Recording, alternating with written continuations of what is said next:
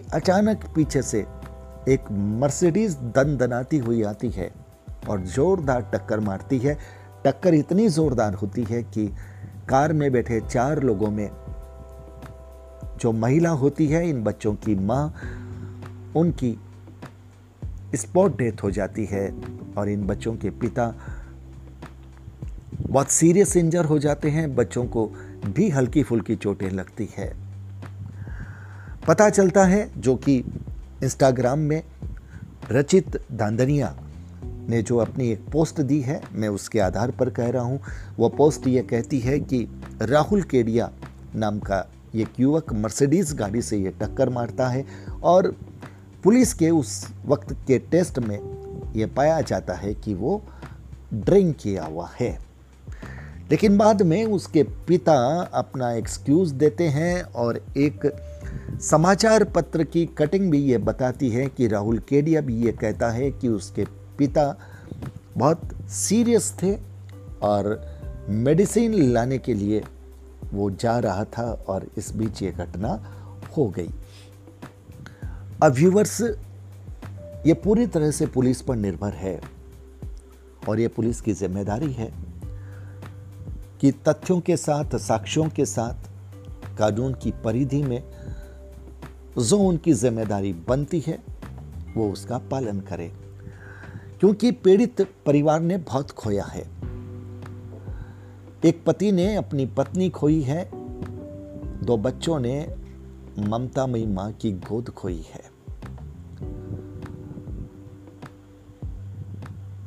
मैं ये भी मानता हूँ कि कई बार घटनाएँ आपातकालीन स्थितियों की वजह से हो जाती है, लेकिन अगर वहाँ पर वो व्यक्ति नशे में पाया जाता है, तब फिर उसे आपातकालीन स्थिति नहीं कहा जा सकता। रचित दांदनिया ने जो अपनी अपील की है इंस्टाग्राम में, सोशल मीडिया में आकर के, वो अपील मुझे लगता है कि उन्हें कहीं ऐसा लगा है कि न्याय पाने में उन्हें रुकावट आ सकती है।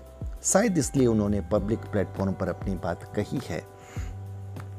हमारा ये निवेदन है, हम इस बात की अपेक्षा करते हैं, हम इस बात का विश्वास करते हैं कि कोलकाता पुलिस इन्हें इस परिवार को जस्टिस प्रदान करने में अपनी जो भूमिका है, वो निभाएगी और पीड़ित परिवार के लिए हम अपनी संवेदना प्रकट करते हैं और दिवंगत आत्मा की शांति के लिए ईश्वर से प्रार्थना करते हैं।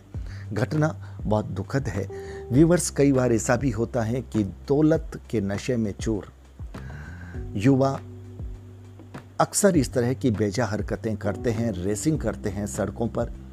नशे में धूत होकर के अपने रुतबे को दिखाते हैं, अपनी गाड़ियों का प्रदर्शन करते हैं, भूल जाते हैं कि उनका इस तरह से जश्न मनाना किसी के जीवन में मातम भी ला सकता है।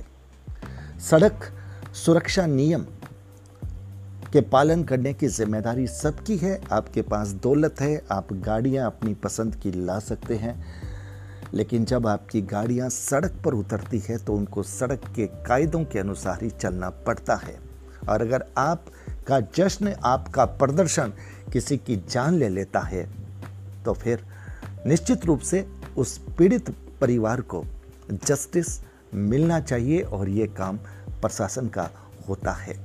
हम प्रशासन से ये अपेक्षा करते हैं, ये निवेदन करते हैं कि इस पीड़ित परिवार के मन में किंचित मात्र भी संदेह उत्पन्न न हो। ऐसा विश्वास इस परिवार को दिलाने की कृपा करें। इस तरह की घटनाएँ न घटे हम सब सावधान रहें, सड़क के नियमों का पालन करें। सड़कें प्रदर्शन करने के लिए नहीं हैं, सड़कें अपने लक्ष्य तक पहुँचने के लिए है। बहुत बहुत आभार, नमस्कार।